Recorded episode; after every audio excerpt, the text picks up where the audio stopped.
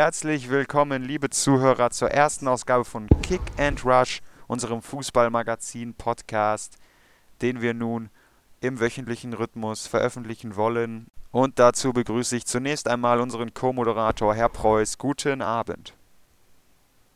Wunderschönen guten Abend. Ich freue mich natürlich auch auf Kick and Rush, das Nachfolgemagazin von Projekt 2010. Und freue mich auf eine tolle erste Sendung. Man muss sagen, wir möchten hier kurz nochmal den Namen erklären. Kick and Rush steht ja eigentlich für brachialen Fußball, ohne viel Kunst und Ästhetik. Das haben wir natürlich extra gewählt, ein kleines Paradoxon zu schaffen, denn eigentlich stehen wir natürlich genau auf das, auf den schönen, reinen One-Touch-Fußball, praktiziert in seiner reinsten Form, und möchten auch in unserer Sendung nicht nur über die reinen Ergebnisse sprechen, sondern auch über etwas hintergründigere Themen und natürlich auch das große Internet mit einbeziehen. So haben wir immer eine aktuelle, interessante Homepage vorzustellen zum Ende hin und etwas anderes, Verrücktes rund ums runde Leder. Also hier ist wirklich alles mit dabei. Aber natürlich dürfen wir die Aktualität nicht aus den Augen lassen und beginnen deshalb mit einem großen Thema, was in den Medien herumschwirrt. Philipp Lahms Buchveröffentlichung, die doch für einigen Wirbel gesorgt hat, vor allem auch, weil er zuvor, wie so oft, exklusiv in der Bild-Zeitung dort Auszüge drin hatte. Und erstmal die Frage, wie stehen Sie überhaupt zu dem ganzen Thema? Ja, ich sehe das eher so, dass Philipp Lahm da auf Profit aus ist und sein Buch gut verkaufen will.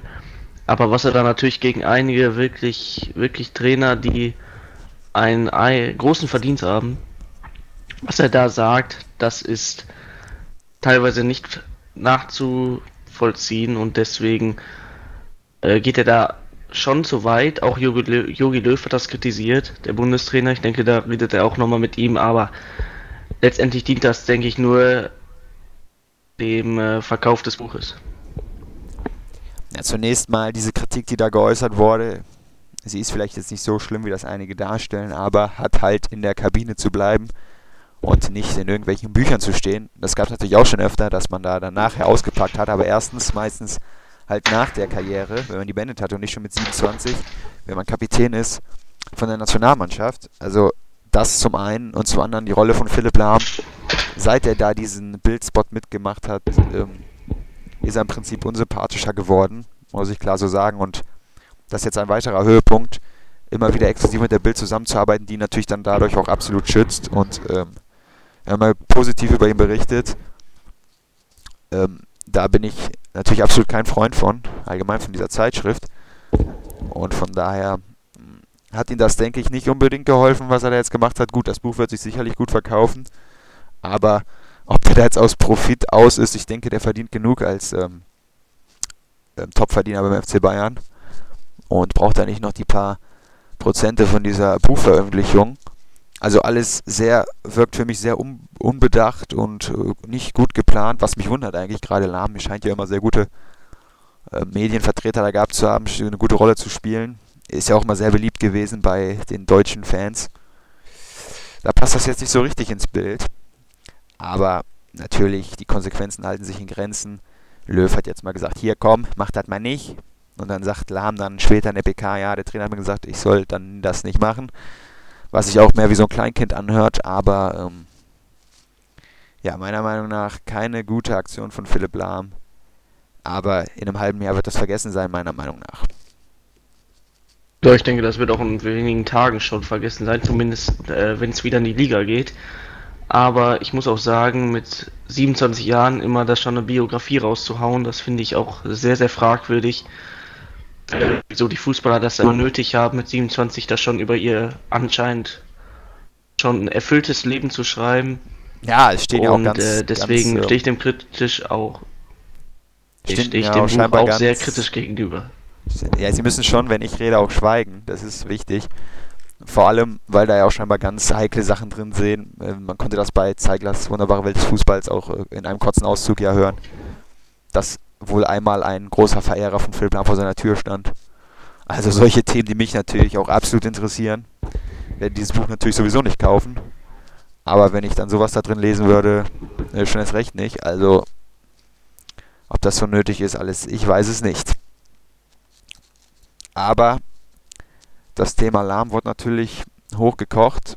Trotzdem gab es auch noch andere Sachen, die interessant waren, zum Beispiel das Topspiel am Samstag. Bis jetzt gab es in dieser Saison ja eher schwache Topspiele, aber dann jetzt dieses 0:0 von Dortmund und Leverkusen, von den Namen her Vizemeister gegen Meister. Und das Spiel bot ja auch einiges, zumindest an strittigen Szenen. Wolfgang Stark wieder in einer Hauptrolle und in den anderen Rollen natürlich Jürgen Klopp, Mario Götze, Kadlec, Ecki Häuser und viele weitere. Und da muss man natürlich zunächst mal auf die Aktion von Götze eingehen. Was haben Sie denn da gesehen? Viele sagen ja, er tritt nicht nur, er spuckt auch noch danach und klare Tätlichkeit. Andere sagen, es war harmlos, wie Klopp, dass er sich dann nur verhakt hat. Und was meinen Sie? Ja, ist natürlich schwer, jetzt die Leverkusener Brille abzuziehen, aber ich glaube auch, dass die rote Karte zu übertrieben ist. Ich meine auch eher, dass es ein Einfädeln ist zwischen den beiden Beinen da von Balic und Götze. Aber ich denke, das ist auch zu hoch gegriffen von Wolfgang Stark. Aber es kann natürlich auch gut möglich sein, dass er natürlich schon nach Tätlichkeit aus. Von daher kann ich das Sportgericht da verstehen, dass es da eine Strafe verhängt hat. Ja, 2 Spiele für Götze, 2 für Kehl, der den 4. Offiziellen geschubst hat, 3 für Kadlec. Ja, kann man eigentlich verstehen. Wobei Kadlec 3 Spiele finde ich auch ein bisschen hoch. Und man muss ja auch sagen, danach unser Freund Jürgen Klopp, und das ist er nicht wirklich, hat sich dann natürlich wieder mit Ecki Häuser bekriegt. Ein kurzer Schlagabtausch, wobei Ecki Häuser natürlich wieder absolut in der Rolle des neutralen, gesichtlosen, langweiligen, meinungslosen Sky-Reporters geblieben ist, der nichts gesagt hat. Und sich da auch direkt wieder natürlich von allem distanziert. Das finde ich ja sowieso ganz schlimm, dass die Reporter nicht mal ein bisschen zu ihrer Meinung auch stehen und da immer direkt abwedeln. Tja, und so kann natürlich auch kein wirklich interessantes Gespräch mal entstehen. Ähnlich war das mit diesem interessanten Expertenteam da bei Sky, dem Norweger, den ich jetzt nicht aussprechen möchte, und Markus Merk. Auch da gab es ja einen kleinen Disput darüber. Aber also so richtige Streitkultur in Deutschland scheint es nicht mehr zu geben. Da wird dann sofort unterbunden. Und ja, schade eigentlich. Hätte Ecki Häuser da mal Kontra gegeben, hätte ich gerne gesehen. Ja, das hätte ich auch gerne gesehen, die Reaktion von Klopp. Ich denke, Ecki Häuser kann dann auch nicht viel machen, wenn Klopp ausrastet. Aber mit Ecki Häuser sich anzulegen, da kann man eigentlich nur gewinnen. Aber jedes Interview von Ecki ist sehr, sehr spannend. Das muss man immer wieder sagen. Auch davor die Woche hatte er ein tolles Interview mit Felix. Und es war eine tolle Diskussion. Klopp ist natürlich auch dafür bekannt, schnell mal auf 180 zu fahren, wenn es ihm dann nicht gefällt, was sein toller BVB da gespielt hat. Und von daher hätte ich das natürlich auch gern gesehen, aber Ecki macht das einfach nicht. Und man muss natürlich auch noch wieder mal Nobby Dickel erwähnen, für alle Dortmunder ein Held. Für mich natürlich eine absolute Witzfigur. Hat sich wieder völlig mit Ruhm bekleckert da im BVB-Netradio. Offizielles Vereinsradio übrigens. Und auch sein Kollege Boris haben sich wieder da wirklich absolut sozial, sympathisch gezeigt, wie man es gewohnt ist. Schiedsrichter leicht beleidigt, haben ein bisschen Unverständnis gezeigt für die Entscheidungen. Aber es ist alles im Rahmen. Sollte die DFL, auch wenn man hört, dass manche für Interviews da schon gesperrt werden, sollte man sich lieber mal darauf konzentrieren und nicht die Rückennummern begrenzen, sondern mal schauen, was da so los ist. Aber gut, Sie haben eben schon den Felix erwähnt und dann müssen wir natürlich zu den Transfers kommen. Morgen schließt sie die berüchtigte Transferphase Numero 1. Im Winter gibt es noch eine. Und da kann der Felix nur noch Vereinslose holen. Was natürlich traurig ist, weil dann wird das Feld doch dünner. Aber noch kann er zuschlagen. Der nächste auf der Liste scheint Alexander Hleb vom Barcelona zu sein. Ja, bestimmt sicherlich nicht ein Spieler, der dem VfL Wolfsburg unbedingt weiterhelfen wird. Aber wer soll dem VfL noch weiterhelfen? Ja, das frage ich mich auch. Also wenn Felix Magath da zu Werke ist, der holt ja wirklich eine Gurke nach der anderen, die dann nach 2 Spielen auf der Bank wieder rumsauert. Und von daher, aber vertraglose Spieler sind doch eher seins, von daher muss er sich da keine Sorgen machen. Bei Felix geht es immer weiter, das ganze Jahr über. Und Alexander Hleb wird dem VfL Wolfsburg nicht helfen. Ich habe jetzt auch gelesen, David Donker im Probetraining bei Aachen. Finde ich enttäuschend. Hätte ich auch beim VfL Wolfsburg erwartet. Aber vielleicht kommt das noch. Und naja, ich muss sagen, es fing ja eigentlich gar nicht so schlecht an. Zum Beispiel Ochs finde ich noch recht nachvollziehbar. Oder auch Christian Tresch. Eigentlich ein guter Mann. Aber dann ging es natürlich immer weiter runter. Hitzelsberger, Kiriakos. Also, ne, und jetzt Hleb, der mir auch schon doch 2-3 Jahre über dem Zenit scheint, auch wenn er erst 30 ist. Aber gut, man setzt da wohl auf ein anderes Konzept mit etwas älteren Spielern. Bis jetzt hat es keinen Erfolg gebracht und könnte eine ähnliche Saison werden, zumindest ligatechnisch gesehen, wie letztes Jahr auf Schalke. Da lief es ja auch nicht rund, Platz 14 am Ende, was den VW-Bossen auch sicherlich zu wenig wäre. Ein zweites ganz schwaches Bundesliga da von den Grün-Weißen dann. Man muss da abwarten, es ist immer schwer, es natürlich zu beurteilen, aber es sieht sehr, sehr chaotisch bis jetzt aus. Und ja, er holt halt gerne Spieler, das muss man ihm auch zugestehen. Ja, wer geht nicht gerne einkaufen und shoppen? Aber natürlich nur bei Lidl dann vorbeizuschauen oder Aldi macht auch nicht, also schmeckt auch nicht immer. Und von daher sollte man dort auch mal ein bisschen auf Qualität und nicht nur Quantität von ehemaligen Helden setzen. Ronaldo, übrigens, Ronaldo hat die Karriere ja leider beendet. Wäre vielleicht auch noch einer gewesen, den Herr Magath fit gekriegt hätte. Man weiß es nicht. Weiterer Transfer ja jetzt Per Mertesacker nach Arsenal London. Die 8:2, man muss es sagen, auf die Fresse bekommen haben. Kick and Rush, wir reden hier Klartext. Und ja, direkt den Per geholt, waren ja schon länger dran. Arsene Wenger und Co. Rund 5 Millionen soll er verdienen. Ablöse wohl auch so 10 Millionen bei einem Jahr Vertrag. Wer da etwas in Finanznöten, ja, muss das eigentlich dann machen und das Angebot annehmen. Ich muss sagen, so seit 2006 sehe ich Mertesacker leider auf absteigendem Ast und wenn man mal sich genau die Leistung anschaut, wirklich überzeugend ist das selten. Er ist immer gesetzt eigentlich in der Nationalmannschaft, aber mit Leistung zeigt das doch zu selten. Ja, ich muss aber sagen, jetzt in der neuen Saison hat er doch sehr solide gespielt, die Abwehr da hinten einigermaßen zusammengehalten. Und das muss man ja auch schon schaffen, bei den Namen wie Lukas Schmitz oder auch Silvestre, der verletzt ist. Ja, aber Lukas Schmitz spielt jetzt auch sehr solide bei Werder. Ja, eben. Und Per Mertesacker eben auch ein wichtiger Faktor für Werder. Ich frage mich auch, wer ihn da ersetzen soll in der Innenverteidigung. Und für Arsenal, denke ich, ein wichtiger Spieler. Die können da eigentlich sich nur verstärken. Und ja, sagen wir mal, ein sympathischer Spieler zu einem noch sympathischeren Verein. Na, und Arsenal hat ja auch noch ein paar andere jetzt direkt geholt. Zum Beispiel Chu Jong Park, den Schalke ja auch wollte, von Monaco für rund 10 Millionen. Also nach diesem Horrorstart an die Saison scheint man jetzt wirklich nochmal nachlegen zu wollen. Und man hat ja angeblich auch 40 Millionen für Götze geboten. Ob das alles so stimmt, weiß ich nicht, aber wenn... Es ist doch sehr mutig, das abzulehnen, weil 40 Millionen, das sind im Prinzip 2 sichere Champions-League-Teilnahmen für einen doch jungen Spieler, der vielleicht auch nochmal einen kleinen Einbruch haben wird. Das einfach so abzulehnen, wenn es denn alles stimmt, halte ich für einen Verein, der finanziell auch nicht so gut dasteht, doch für sehr mutig. Ja, kann ich mir jetzt aber bei Borussia Dortmund gut vorstellen, dass sie das ablehnen, wenn der Aki Watzke ankommt und sagt, ne, der Mario, der bleibt noch ein paar Jahre hier bei uns, eigentlich auch für immer. Aber dass man das natürlich bei Nuri Şahin auch gesagt, ist, zack, war er weg. Wie bitte? Das haben sie bei Nuri Şahin aber auch gesagt, dass der für immer bleibt und jetzt spielt er bei Real. Also wenn die großen Vereine kommen, dann bleibt keiner beim schwarz-gelben BVB, außer vielleicht Kevin G. Ja, da soll er auch am besten bleiben. Ich möchte ihn auch nirgendwo anders sehen. Wird auch keine Gefahr bestehen, dass er woanders zu einem einigermaßen guten Verein wechseln kann. Aber ja, 40 Millionen auszuschlagen, das ist schon wirklich beachtlich.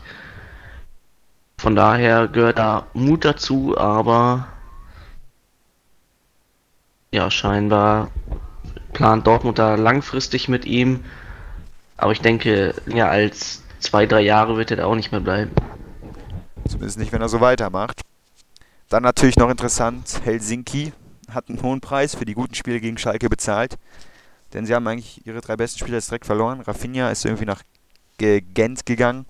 Da war der Schwarze Magier, wie er auch scheinbar genannt wurde, ist direkt nach von Augsburg geholt worden. Und wir sind jetzt, also der FC Schalke, scheinbar auch an Teemu Pukki ernsthaft interessiert. Und der ist auf dem Weg scheinbar schon nach Deutschland zum Medizincheck. Also da ihre drei besten Spieler wegen einem guten oder zwei guten Spielen zu verlieren, ist hart. Aber Pukki natürlich sehr sympathischer Spieler, muss ich sagen, gefällt mir gut. Und für einen recht kleinen Preis den zu bekommen, wäre sicherlich in Ordnung. Ja, und sonst müssen wir schauen. Morgen um 12 Uhr müssen alle auf der Liste stehen, die dann veröffentlicht wird von der DFL. Mal gucken, ob der ein oder andere Knaller noch dabei ist. Diego soll jetzt auch noch weg. Gucken, ob das noch klappt. Und auch der HSV möchte wohl noch Ilićević holen. Wobei ich beim HSV eher mal sagen würde, sie bräuchten 11 neue Spieler, wenn man das aktuell so sieht.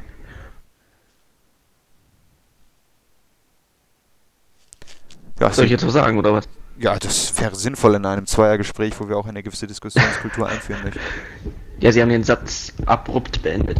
Nein, da war eine stilvolle Pause zur Überleitung. Ja, also sage ich mal was zu Hamburg. Das ist natürlich sehr, sehr unterirdisch, wie man da gegen Köln noch verlieren kann. Das war schon ziemlich gut, vor allem die letzten beiden Gegentore. Das muss man erstmal so hinbekommen. Und ja, vielleicht holt Frank Anderson ja noch ein paar von Chelsea 4 oder so.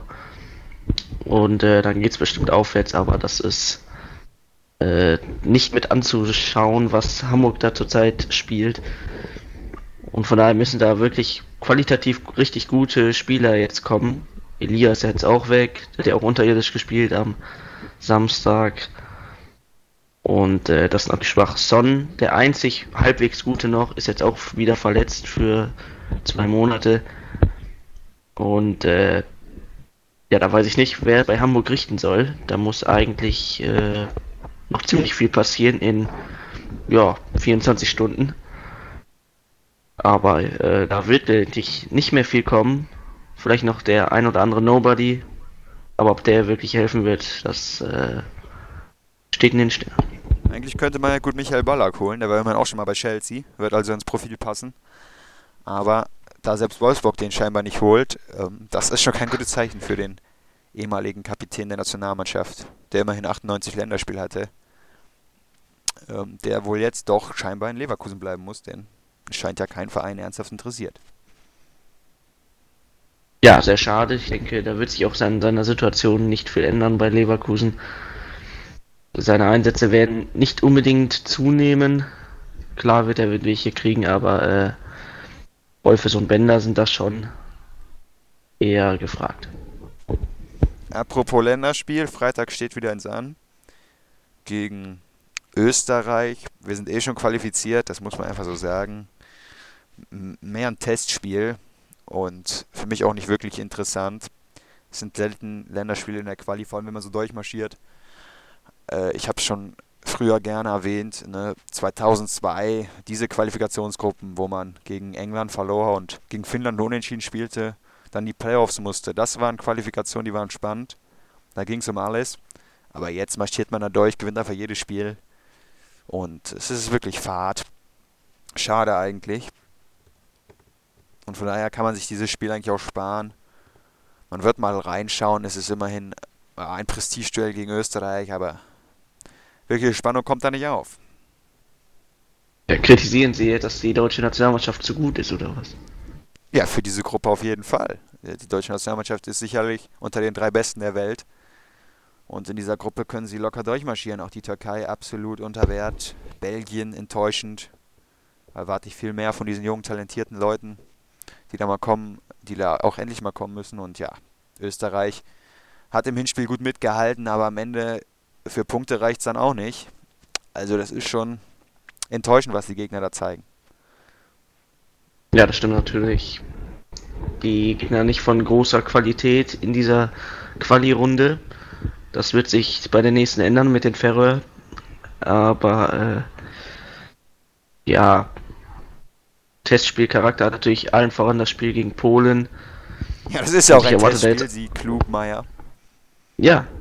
Ja, dann ist klar, dass es Testspielcharakter hat. Also da für die Aussage muss man sich hier nicht teuer bezahlen. Ja, mein Honorar ist ja sowieso nicht so hoch in dieser Sendung. Zu Recht. Ja. Ja, aber die Spiele werden qualitativ sicher nicht so gut sein. Und da wird jetzt auch, denke ich, nicht viel kommen. Solange es keinen hochkarätigen Testspielgegner vielleicht gibt. Aber sonst ist wirklich Einbahn, Straßenfußball in Richtung Tor der Gegner. Aber das muss man ja nicht kritisieren, da muss man die Gegner kritisieren. Aber in der Quali kann man ja auch nicht erwarten, dass man gegen 4-5 Hochkaräter spielt. Nö, ich kann aber erwarten, dass die Deutschen so spielen wie 2002. Absoluten Rumpelfußball unter Rudi.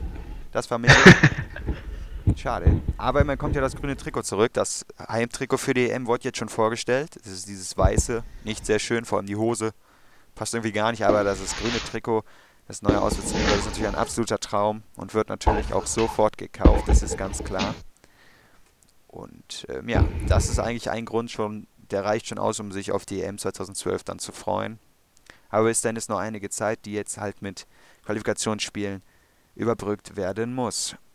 Damit kommen wir auch schon zu unserer heutigen Webseite, die wir vorstellen möchten. Genauer gesagt, es ist ein Blog, und zwar ist es der Planet of Sports Blog, den man dort finden kann. Wie ich finde, ein sehr interessanter Blog, der halt auch nicht nur über den Sport selber geht, sondern sehr viel auch über die Medien, die darüber berichten. Sky ist eigentlich immer ein sehr großes Thema. Auch andere Fernsehsender, Kommentatoren, sowas, Moderatoren ist immer mal Thema. Und auch verschiedene Aktionen, die da vorgestellt werden. Also dieser Blog gefällt mir gut, schaue ich immer wieder gerne mal rein, um da interessante Infos zu finden. Die Diskussionskultur ist nicht so hoch, leider. Aber trotzdem die Seite recht gut besucht. Betrieben von Florian Hellmuth. Und ein weiteres nettes Feature ist natürlich die Interviews, die man dort findet. Größtenteils mit Kommentatoren der Szene oder auch Moderatoren. Rollo Fuhrmann unter anderem. Thomas Waag, Sebastian Hellmann, Florian König. Und auch ein legendäres Audio-Interview mit Wolf Fuß, muss man sagen. Ganz großes Interview. Also die Seite ist sicherlich sehr interessant. Für Leute, die sich nicht nur für das Spiel selber interessieren, sondern auch ein bisschen für das Drumherum. www.planetofsports, alles zusammen, .wordpress.com. Ich werde den Link natürlich auch in die Beschreibung mal setzen, dann kann man das da finden. Und sollte man sich mal anschauen, oder Herr Preuß? Ja, das stimmt. Sehr interessant. Wer sich da für die TV- bzw. Medienwelt interessiert, der ist da gut aufgehoben. Und neben Florian Hellmuth ja auch noch ein weiterer, der anscheinend für die Formel 1 zuständig ist, Markus Krecker. Und ja, sehr, sehr interessant. Vor allem die Interviews machen die Zeitung natürlich interessant. Und von daher wirklich immer einiges Lesenswertes dabei, Hörenswertes natürlich auch, wie bei Wolf Fuß. Und deswegen eine absolut zu empfehlende Seite, wenn man sich für die Medien interessiert. Und wo wir schon bei den Medien sind, möchten wir heute auch noch einen Film vorstellen. Der Spiegel Online hat darüber geschrieben, einer der schönsten Fußballfilme überhaupt. Also das heißt schon einiges. Es geht um das Wunder von Bern. Und jetzt bitte nicht abschalten und sagen, auch der totgesendete Sönke-Wortmann-Film, den jeder kennt. Nein, es geht um die Helden von Bern. Ein Animationsfilm von Florian Plack, Martin Seibert und Ingo Steidl, hat man vielleicht schon von gehört. Da wurde mit Lego-Figuren in kleinster Feinarbeit wirklich das komplette Spiel animiert von damals, mit den wichtigsten Szenen original unterlegt vom Herbert Zimmermann Kommentar. Und diese DVD ist damals im Kurzfilme-Verlag erschienen. Hat eine unglaubliche Gesamtspielzeit erstmal von 11 Minuten. Dazu dann aber noch 30 Minuten Bonus. Interviews, Trailershow. Und im Kino lief er damals tatsächlich als Vorfilm zu Wunder von Bern in einigen Sälen. Und ja, sogar Dolby Surround, finde ich sehr lustig für so einen Lego-Film. Und es ist sicherlich jetzt kein Spielfilm für 20:15, den man sich da anguckt und lange drüber nachdenkt, aber ja, wenn man den mal für 1 Euro ersteigern kann oder billig auf dem Flohmarkt findet, sollte man den mitnehmen. Denn es ist doch mit sehr viel Liebe zum Detail gemacht. Und eine tolle Idee auch, die man hier unterstützen sollte. Freigegeben ab 6 Jahren. Na, vielleicht Kurzfilmidee könnte man den noch finden. Ja, Herr Preuß, haben Sie den Film gesehen? Ich denke nicht. Nee, ich höre mir natürlich hier auch schön die Rezension an. Und ja, scheint ja ein guter, kleiner Kurzfilm zu sein, den ich mir vielleicht angucken muss. Ja, ich werde Ihnen die DVD mal mitbringen. Dann können Sie sich das mal anschauen. Lohnt sich auf jeden Fall, und 11 Minuten sollte ja jeder noch gerade so investieren können. Gibt dann auch einen Nachfolger Helden 06. Ist dann ein bisschen aufwendiger produziert und vielleicht noch ein bisschen besser. Auch die DVD können wir bei Zeiten vielleicht mal vorstellen. Wir werden das sehen und möchten dann schon zum Ende von unserer ersten Ausgabe von Kick and Rush kommen. Und natürlich auch schon ein Element aus unserer früheren Talkshow sind natürlich verschiedene Einspieler, wie zum Beispiel von Kommentatoren. Eigentor! Das zum Beispiel ein Einspieler von Wolf Fuß. Aber zum Abschluss der heutigen ersten Ausgabe haben wir ein sehr interessantes Zitat, was dann gleich folgen wird. Aber zunächst spricht das Schlusswort unser Co-Host Mr. Preuß. Ja, vielen Dank. Kick and Rush, sehr, sehr interessant, muss ich sagen. Hat sich zwar nicht viel geändert, aber doch ein sehr tolles Sendekonzept. Da muss ich und uns einfach mal selber loben. Ich grüße auch den Boris in der Regie. Und ja, sage bis zum nächsten Mal und hoffe auf einige Hörer. Bis dann. Ja, das muss man noch kurz erwähnen. Boris natürlich, unser Techniker, und www.kickandrush, auch alles zusammengeschrieben. Rush natürlich R-U-S-H. Ja, kickandrush.podbean.com. Da kann man sich das dann alles auch nochmal runterladen, ein paar extra Infos finden und natürlich auch Kommentare hinterlassen, wenn man denn möchte. Sonst freuen wir uns natürlich, wenn Sie wieder reinhören, liebe Zuhörer, und verabschieden uns jetzt mit einem sehr interessanten Zitat. Ich möchte da eigentlich ein sehr schönes Indianer-Zitat hier verwenden. Man sollte erst über die Maßnahmen eines Menschen urteilen, wenn man einen Tag seine Mokassins getragen hat.